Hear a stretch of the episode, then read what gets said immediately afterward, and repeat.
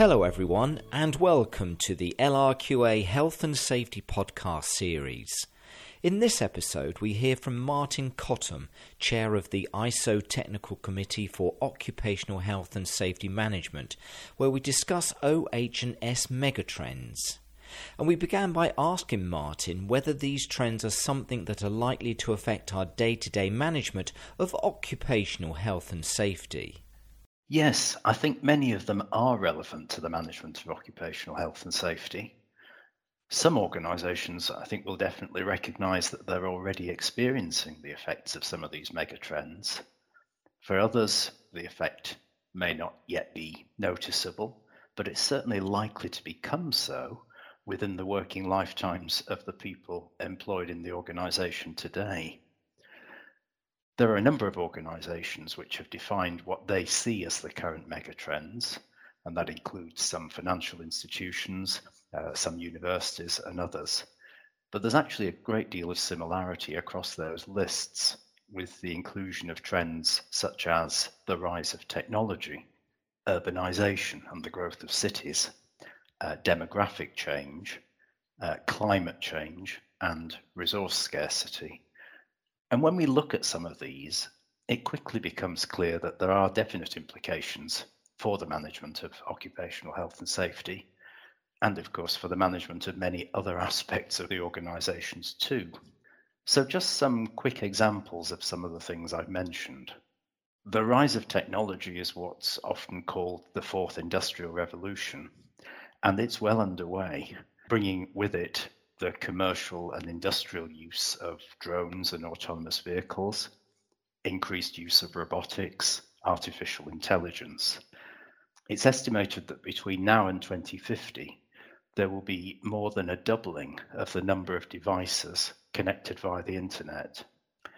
From an OHS perspective, these changes will have a significant impact on many people's work, and that will be positives and negatives. It will bring benefits in enabling us perhaps to deploy drones and robots in place of humans in some hazardous environments, but it will create new and different risks if humans have to interact with machines and robots whose actions, for example, evolve over time through machine learning. Moving to demographic change, that's something which is set to continue at pace, with some countries experiencing shrinking populations many more experiencing aging populations. But conversely, elsewhere in the world, particularly in Africa, we're likely to see growing and youthful populations. From an OHS perspective, that means that in many countries, we're likely to see more women in the workforce, more people carrying on working into old age, and perhaps more uh, use of and dependence on migrant and immigrant workers. And those changes in the demographics of the workforce will require adjustments to our OHS provisions. We'll potentially have a greater age range within the workforce than ever before, more divergence and diversity in people's learning styles and ways of consuming information different attitudes to work and different expectations of employment. And that different demographic will affect risks. It will affect the ways we induct and train and develop people, including from an OHS perspective. Moving on to think about climate change. Well, that's perhaps the one we're already experiencing and starting to adjust to. Many parts of the world are already experiencing an increase in the frequency and the intensity of severe weather events, putting workers at risk and causing business interruption, whether that's from extreme heat or cold, too much rainfall causing flooding, or too little rainfall causing water shortages. From an OHS perspective, we need to manage the risks from these events, and that could be physical events for those working outdoors and being more vulnerable to heat stress or the effects of extreme cold, or it could be risks to workers travelling to and from work or on business whose journeys are potentially affected by storms or flooding. But it's not just about physical harm. There may be consequential effects on workers' psychological health. And I'm thinking here about the sorts of effects that may be needed to sustain a business after its operations have been disrupted by extreme weather, perhaps to get a facility working again or to catch up with the backlog of orders. There may be changed ways of working, a need for additional shifts, pressures on productivity perhaps, all potentially causing stress, or the temptation to cut corners, perhaps with regard to safety, in the interest of getting things back on track as quickly as possible.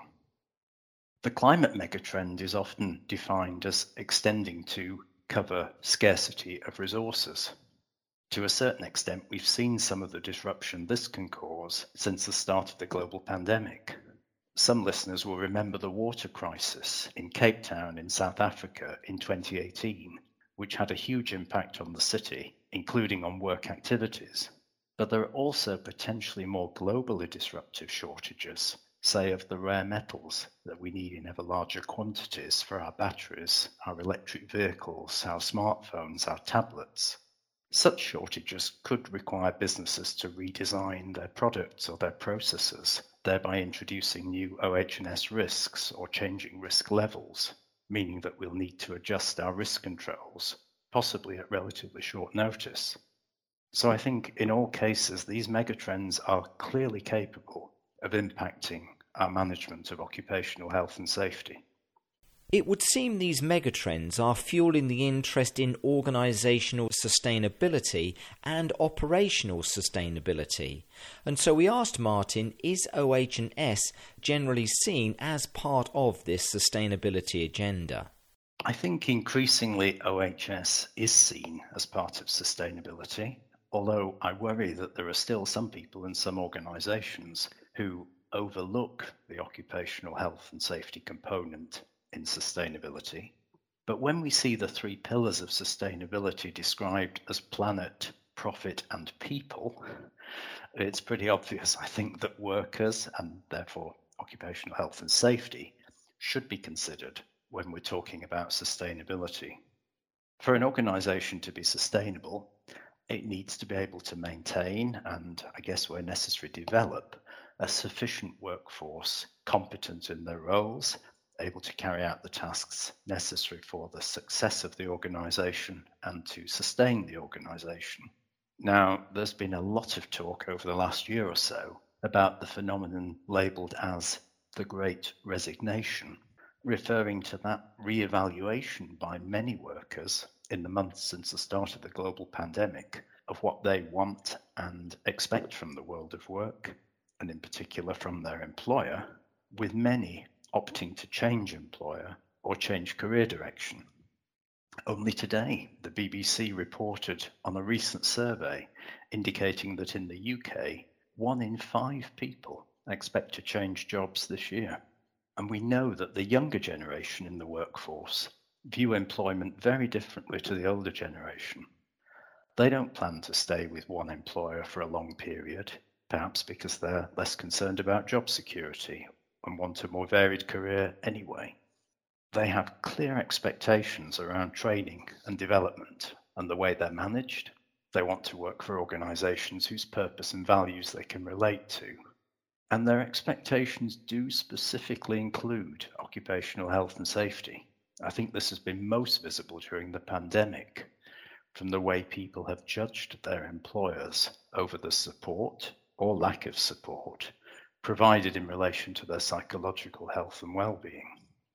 So to attract and retain talent from this younger generation, organizations need to address these expectations, but also to be prepared for greater staff turnover, which may ultimately be inevitable and which creates challenges for the maintenance of occupational health and safety competency and performance. And there's a second angle too, to where occupational health and safety fits into sustainability, which is that we're also seeing evidence of investors, consumers, customers, uh, and other stakeholders reacting more strongly against organizations that are perceived as treating workers badly, including exposing them to poor physical working conditions or to psychological harm. So even if those workers don't vote with their feet and leave the organization, or if they do leave but they can be replaced, there's still a risk to the sustainability of an organisation that doesn't pay attention to occupational health and safety because it may struggle to raise funds or it may struggle to sell its products or its services. Martin was then asked about the specific threat to occupational health and safety and whether we should be preparing for future pandemics. In short, I think the answer is yes, we should be preparing for future pandemics. I think one of the learnings from the COVID 19 pandemic is for organizations to review the way they consider so called low frequency, high impact events when they're carrying out their risk assessments. It can be a bit too tempting to look at those events and focus on the fact that they are low frequency and therefore dismiss the events as incredible, when perhaps we should focus a bit more attention on the fact that they may be low frequency, but they are very high impact events. And it's that high impact which perhaps justifies us investing a bit more time and effort, considering whether we can mitigate that risk in some way.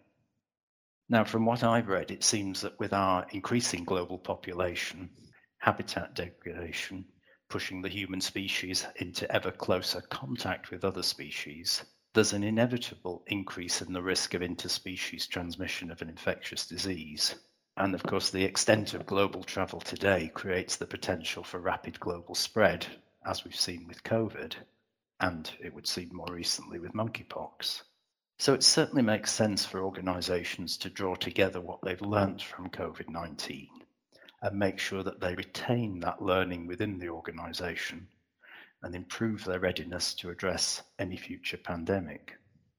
And actually, it goes rather further than that. It's been very noticeable, I think, over the last two years that some of the measures that we've taken to address COVID 19 have also had a significant impact on the spread of other infectious diseases, such as seasonal influenza, where the rates have been far lower than we have previously experienced. And that means there's definitely scope for us to better manage the risks of those sorts of infectious diseases in the future, where we might previously have just shrugged our shoulders and, and thought of seasonal influenza as both inevitable and unmanageable. But we now know that things like better hand hygiene, enhanced cleaning of high touch surfaces such as door handles, lift call buttons, and perhaps in particular, more firm discouragement of infectious people with symptoms from heroically struggling into the workplace and then infecting everybody around them, we know that these measures can significantly reduce the spread of infection. And let's remember, while seasonal influenza is rarely life threatening for fit and healthy people, there are people for whom there's a risk of more serious consequences and, and who we can better protect. And there's also the economic effect of organizations and businesses whose operations can be quite significantly disrupted by high sickness absence levels during times when seasonal influenza is at its peak. And that's one of the reasons why the ISO Technical Committee for Occupational Health and Safety Management has followed up on the publication of ISO PAS 45005 on managing the risks of COVID 19 in the workplace by initiating work on a broader guidance standard on the managing of the risks of infectious diseases in the workplace. Uh, that will be ISO 45006, which is due for publication towards the end of 2023. Now, before publication, a draft version of this standard will be issued to national standards bodies for a ballot through which we seek their approval for publication and many national standards bodies will release that draft for public comment as part of the approval process. I'd certainly encourage listeners to review the document and provide input at that stage. We do individually review every single comment that national standards bodies submit to us, so it really is possible to influence the content of standards like this. Whilst we were discussing future occupational health and safety risks, we asked Martin for his thoughts on the trend in workers' psychological health and well-being. Well, the global pandemic has certainly broken down some of the taboos and stigma, which made people reluctant to discuss their psychological health, although I know there are exceptions to, to, to that generalization. And perhaps the resulting uh, coverage of this topic in the workplace might make it feel at times as if psychological health and well-being are sort of a new challenge in OHS management that has only just just emerged, and that's not really true. Um, the impact of work on people's psychological health has actually been a significant issue long before the pandemic. It was already causing significant harm and causing significant costs for organizations, and it was on a rising upward trend. So, unless we act effectively, that upward trend is likely to continue after the effects of the pandemic dissipate. So, this is definitely something I think we could call an OHS megatrend. And as we said a moment ago, we, we do now have a generation of workers in the workplace who really expect their employers to support their psychological health and well-being. And finally, we asked Martin how did he see the OH&S standard evolving to address the megatrends and trends we've been discussing. I've already mentioned ISO 45006, the new document currently under development that's providing guidance on managing the risks of infectious diseases. But looking at uh, more broadly within the ISO Technical Committee, we've set up a group to identify and review emerging trends and issues in occupational health and safety and in OHS management. And they, by the way, liaise quite closely with an equivalent group in the ISO Technical Committee for Quality Management, the, the group that owns the ISO 9000 series of standards. So it's very much a joint effort between committees, all of which are trying to scan the horizon together.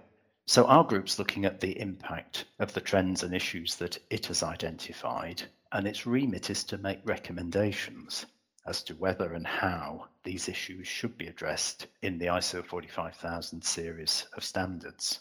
Now, the group plans to publish a summary of its work on the ISO Technical Committee 283 website later this year to invite comment and feedback from standards users and from other interested parties. I'm sure this work will lead to changes in the standards.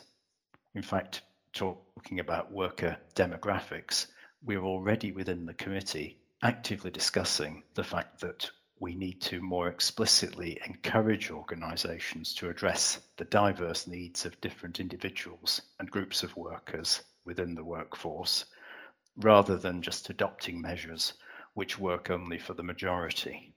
And I'm thinking here about properly considering factors such as gender and age, disability, ethnicity, and culture. But changes to the standards in reality will be quite gradual, partly because all the standards in the ISO 45000 series fall due for revision at different times, so there won't be one big change across the whole suite. And in fact, we've only recently decided to defer a revision of ISO 45001. So the earliest date for a revision to be published is probably 2026. But I think it's likely that most of the changes that do come along will be changes to guidance rather than to requirements, because the basic Plan Do Check Act framework of requirements at the heart of uh, ISO 45001 will continue to provide the mechanism within which we can address the emerging risks associated with these megatrends. Having said that, it is possible that we would consider, for example, adding a specific requirement for organizations to address the impacts of climate change.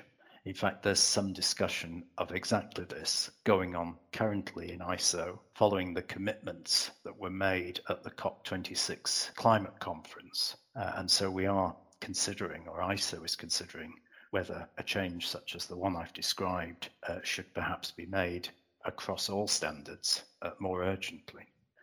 Certainly, from an ISO TC 283 perspective, as a committee, we want our documents to be as up to date as possible in prompting people to consider the emerging issues of the day.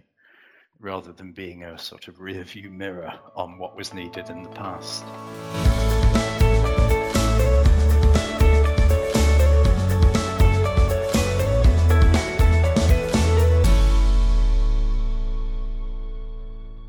Thank you for listening to the LRQA Health and Safety podcast series. Visit our podcast series homepage on Spotify to listen to other episodes.